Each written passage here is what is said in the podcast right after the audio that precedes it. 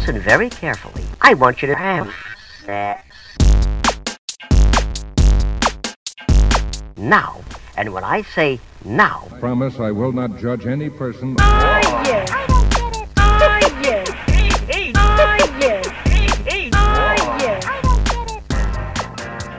Cześć, z tej strony Nat, czyli Twoja zaufana sekspertka, a to jest Nat i Seks. Podcast o tym, że życie jest zbyt krótkie na kiepski seks. Odcinek 39. Nagroda czy unik? Co motywuje Cię do seksu? Hej, hej! Miło mi znów gościć w Twoich dziurkach usznych i mam nadzieję, że cieszysz się na to spotkanie tak samo jak ja. Zanim przejdę do tematu dzisiejszego odcinka, chciałabym bardzo serdecznie zaprosić Cię na warsztaty, które będę prowadzić w kwietniu 2021 roku. Data dla osób słuchających w przyszłości. Możesz zapisać się na spotkania online dotyczące libido oraz na hitowy warsztat Laboratorium Intymności, który powraca po rocznej przerwie. Linki do wydarzeń oraz zapisów znajdziesz w opisie dzisiejszego odcinka lub na stronie proseksualna.pl ukośnik warsztaty.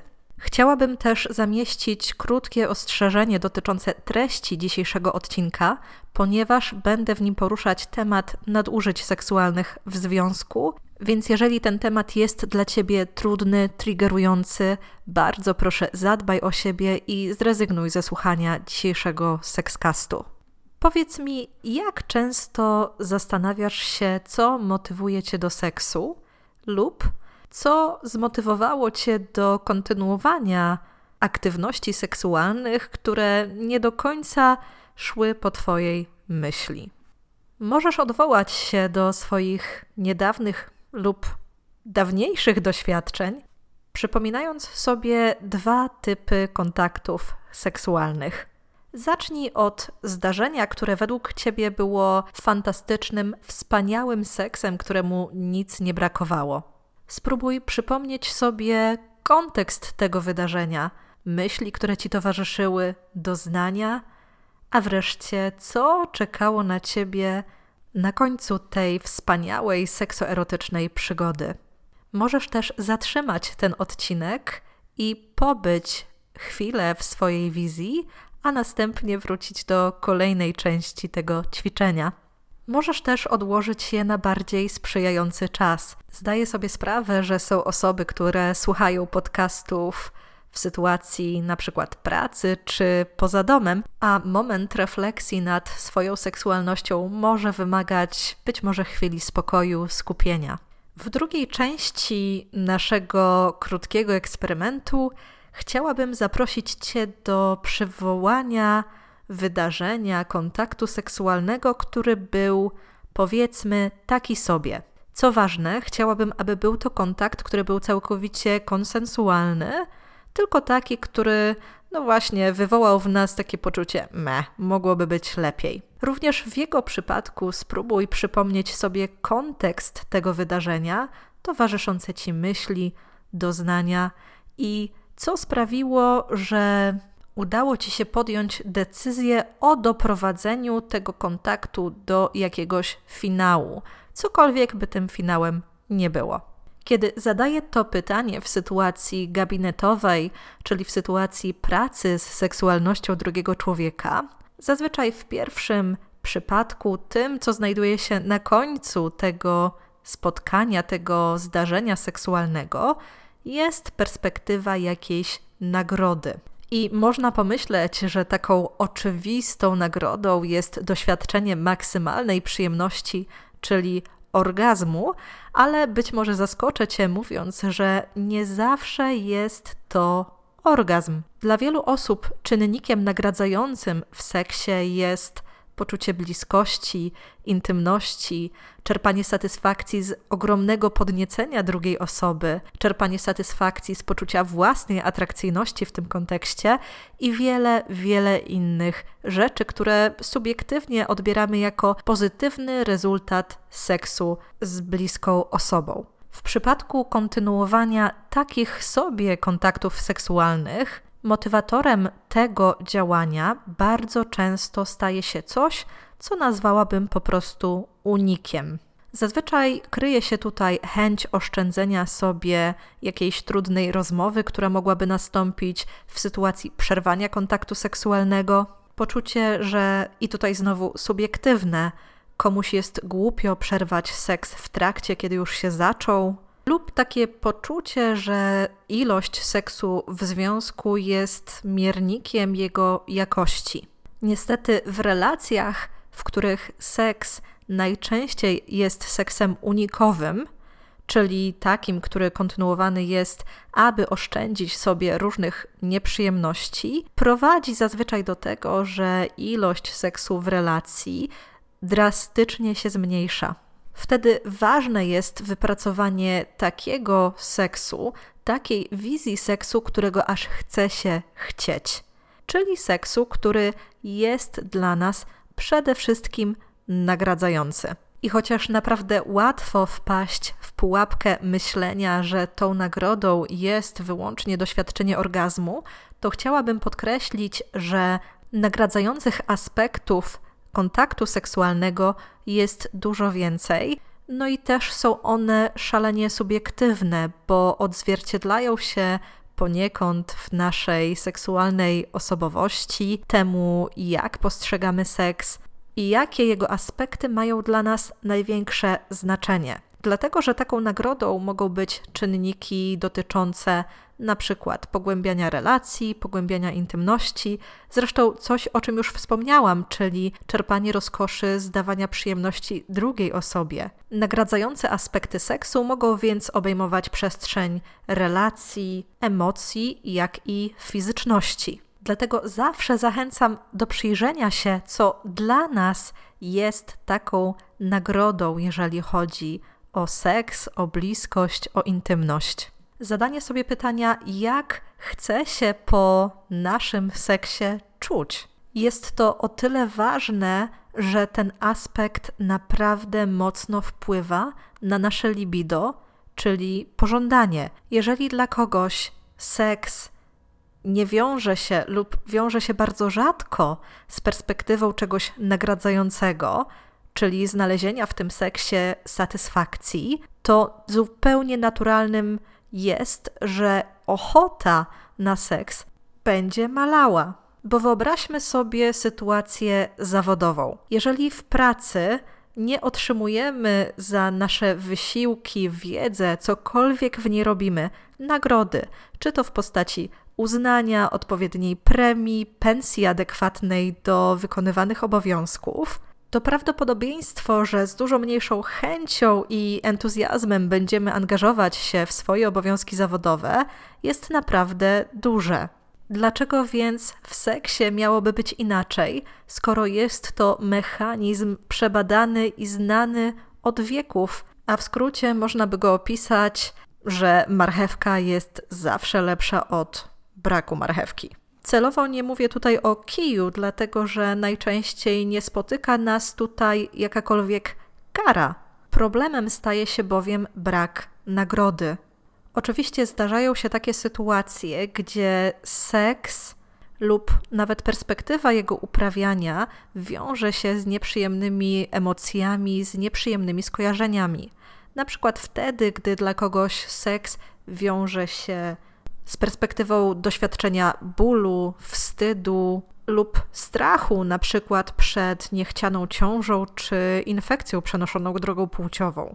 Te czynniki mogą sprawić, że w takim ogólnym rozrachunku przeżywanie seksu, angażowanie się w seks przestaje być dla nas jakkolwiek opłacalną pod względem przyjemności, emocji, własnego dobrostanu opcją zwłaszcza gdy dotyczy ich pewna powtarzalność. Jeżeli kilka stosunków seksualnych pod rząd jedna z osób odczuwała ból, to nic dziwnego, że następnym krokiem będzie unikanie kontaktu seksualnego.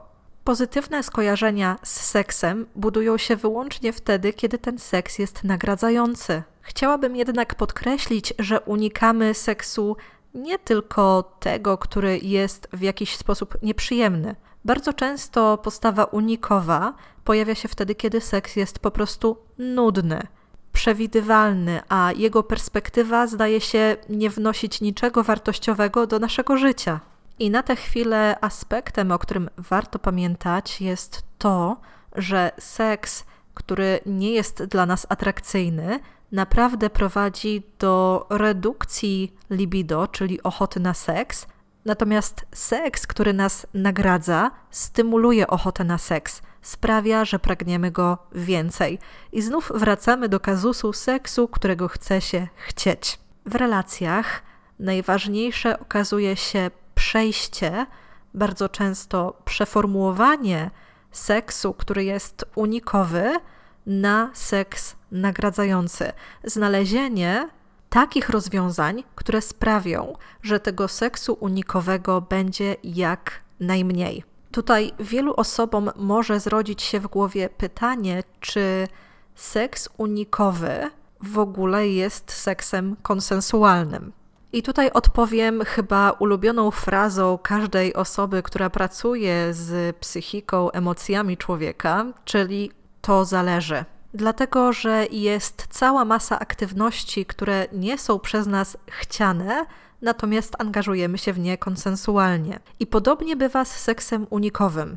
Mam naprawdę dużą wyrozumiałość wobec osób, które decydują się kontynuować unikowy seks, na przykład dlatego, że oceniają swoje własne zasoby w sposób realistyczny i tym samym trochę dbają o przyszłego lub przyszłą siebie. Bo bardzo często nie chodzi o to, jak zareaguje ta druga osoba, czy będzie z tego tytułu jakaś kłótnia, jakieś trudne rozmowy, a bardziej o to, jak ta osoba, która zdecydowała się kontynuować unikowy seks, będzie się czuła z tym wyborem, co będzie myślała o sobie w kontekście zakończenia, przerwania jakiegoś kontaktu seksualnego.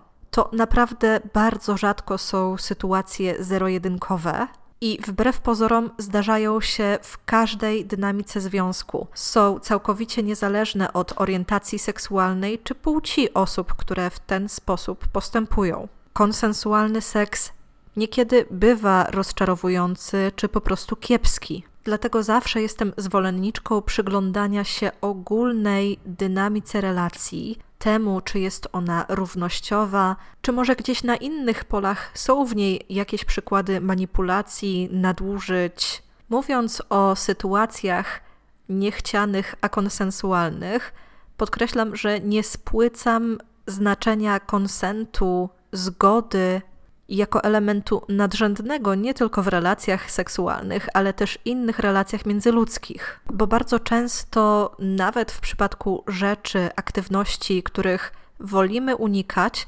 decydujemy się na nie z jakiegoś powodu. Bardzo często dużą rolę odgrywa tu historia, którą dopowiadamy sobie do danego zdarzenia, która sprawia, że nawet rzecz, którą odbieramy jako nieprzyjemną, robimy konsensualnie. Na moich zajęciach z samokonsentu bardzo często podaję tutaj przykład wizyt czy zabiegów lekarskich, które nie zawsze są przyjemne, nie zawsze są pożądane. Natomiast historia, którą sobie o nich opowiadamy, sprawia, że zaczynamy postrzegać je jako niezbędne, a nawet zaczynamy dostrzegać w nich pewną korzyść. Jeżeli więc wrócimy do kwestii unikowego seksu, to po tym, jak o nim mówię, nie zdziwiłabym się wcale, gdyby w Twojej wyobraźni zrodziła się wizja seksu, do której ktoś jest przymuszany, manipulowany, to to tak nie działa, dlatego że sytuacje jakiegokolwiek wymuszania seksu czy manipulowania tak, żeby się wydarzył, konsensualne być nie mogą, a więc na pewno noszą znamiona nadużycia czy gwałtu. Natomiast w sytuacjach unikowych naprawdę bardzo często zdarza się tak, że ta osoba, która nie znajduje w tym seksie nagrody, sama go inicjuje. I może to wynikać z naprawdę różnych rzeczy, na przykład z takiego przekonania, że jak jest się w związku, to seks jest jego ważnym elementem, powinien występować regularnie, lub nawet z nadziei, że tym razem będzie coś inaczej. Osoba taka może też wierzyć, że jeżeli chodzi o odczuwanie przyjemności, to że coś z nią jest nie tak, że ona po prostu tak ma, że trudno jej doświadczyć maksymalnej rozkoszy z seksu. Dla kogoś utrzymywanie unikowych kontaktów seksualnych może też wiązać się z tożsamością i tym, jak myśli, że powinien przeżywać swoją seksualność ze względu na przykład na orientację seksualną czy płeć, z którą się identyfikuje. Czasem pojawia się też przeświadczenie, domniemanie, że druga osoba tego seksu może oczekiwać. I muszę podkreślić, że często przyznanie przed sobą, że moja motywacja do uprawiania seksu bardzo często wiąże się z unikaniem czegoś, a nie dążenia ku nagrodzie, jest czymś bardzo trudnym, a co dopiero powiedzenie o tym drugiej bliskiej osobie. Jeżeli więc dojdziemy do takiego punktu, w którym uświadomimy sobie, że do seksu motywował nas głównie unik, stajemy przed ważną decyzją, wyborem, co zrobić z tą wiedzą dalej. I chciałabym podkreślić, że zadecydowanie o nierobieniu niczego też będzie miało swoje konsekwencje, też będzie robieniem czegoś, bo będzie utrzymywaniem naszego życia seksualnego na tym torze, na którym ono obecnie się znajduje. Tutaj więc warto zadać sobie pytanie, jaka jest preferowana wizja naszego życia seksualnego, jak pragniemy, aby wyglądało ono za kilka, kilkanaście lat i zastanowić się, czy to, co jest teraz, naprawdę sprzyja tej wizji, którą gdzieś mamy. Bo to naprawdę nie jest tak, że gdy rozpoczynamy podróż ku nagradzającemu życiu seksualnemu, komukolwiek jest nagradzający aspekt odbierany. Absolutnie nie, bo ta nagroda staje się wspólna, ponieważ wspólnie planujemy, jak chcemy, aby nasze życie erotyczne wyglądało. I tym samym zaczynamy też powiększać seksoerotyczny kapitał naszej relacji. Jak więc przeprowadzić taką rozmowę, aby budować nagradzające życie seksualne? Przede wszystkim warto wybrać odpowiedni moment. Najlepiej taki, w którym każda z osób jest zrelaksowana, ma czas i emocjonalną przestrzeń, aby pomówić o tematach, które nie dla wszystkich są łatwe. Co ciekawe, niektórym osobom pomaga skupienie uwagi na czymś innym w trakcie przeprowadzania takiej rozmowy. Na przykład odbywa się ona w czasie wspólnej jazdy autem, w czasie spaceru, czy na przykład robienia wspólnie jakichś rzeczy manualnych typu krojenie warzyw na zupę. Strategią, która sprawdza się w budowaniu takiego komunikatu, jest przede wszystkim rozpoczęcie od docenienia tego, co w naszym życiu seksualnym jest lub było dobre i satysfakcjonujące.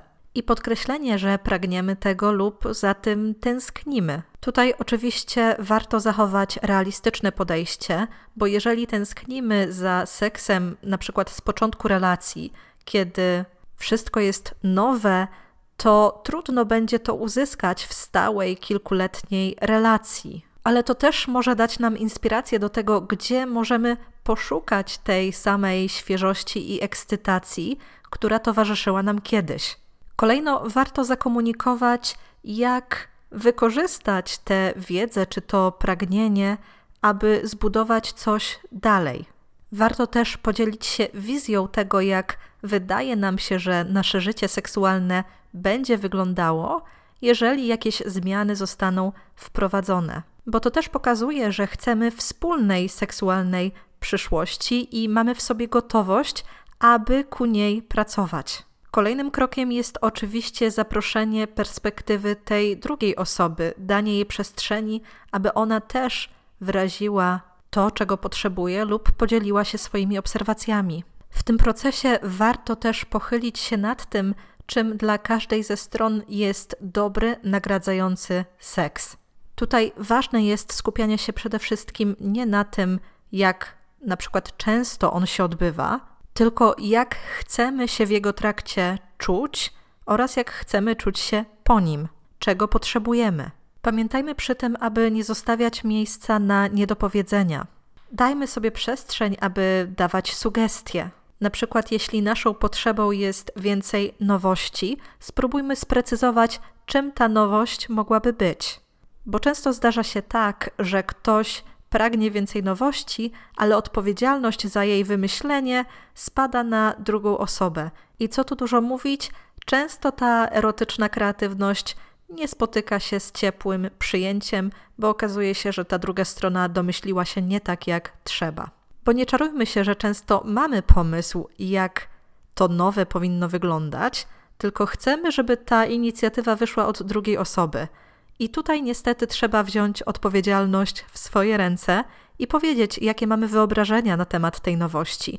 Czy myślimy o gadżecie erotycznym, czy myślimy o wyjeździe w inne miejsce, czy na przykład o spróbowaniu innej pozycji seksualnej. Chciałabym też dodać, że nigdy nie jest za wcześnie czy za późno, aby taką rozmowę przeprowadzić, jeżeli zależy nam na utrzymywaniu relacji z drugą osobą. Bo tutaj chodzi głównie o podzielenie się tą perspektywą seksualnych nagród, czyli co jest dla mnie nagradzającego, jeżeli chodzi o seks. I to też łączy się z pewną otwartością na to, że ta perspektywa nagrody, tego co postrzegamy jako nagrodę, może zmieniać się wraz z tym, jak my zmieniamy się jako jednostki ludzkie. W sytuacjach, w których wydaje nam się, że komunikacja, którą próbujemy uprawiać we dwoje czy w większej relacji, jest aproduktywna i nie prowadzi do żadnych widocznych zmian, warto zasięgnąć pomocy zewnętrznej, doradczej czy terapeutycznej. Naprawdę obecność kogoś, kto nie pracuje dla żadnej ze stron, tylko pracuje na rzecz relacji, okazuje się bardzo, bardzo pomocna. I naprawdę zbudowanie i dążenie do seksu, którego chce się chcieć, to naprawdę użyteczna strategia, która pozwala zapobiec wielu problemom, z którymi stykamy się w naszym życiu seksualnym. Bo niestety, jako ludzie, potrzebujemy czuć, że seks, który jest nam oferowany, jest z jakiegokolwiek powodu wart zachodu. I trudno się dziwić, że odechciewa się go uprawiać czy w niego angażować, gdy nasze potrzeby są bezustannie niezaspokajane. I to by było na tyle w dzisiejszym odcinku. Jeżeli chcesz wesprzeć moją działalność podcastową, możesz zasubskrybować Sexcast w ulubionej aplikacji podcastowej, udostępnić go osobom, którym mógłby się spodobać, a także, jeśli czujesz się wyjątkowo hojnie, zostawić mi mikrodonację w serwisie Kofi. Link znajdziesz w opisie. Ja tymczasem życzę Ci wszystkiego seksownego i przypominam o możliwości wysyłania pytań do Sexcastu, czy to w formie notatki nagrania głosowego, czy tradycyjnie drogą mailową. Mail podcastowy to sexcast.proseksualna.pl. Adres wkleję też w opisie odcinka. A tymczasem do usłyszenia już wkrótce. Pa!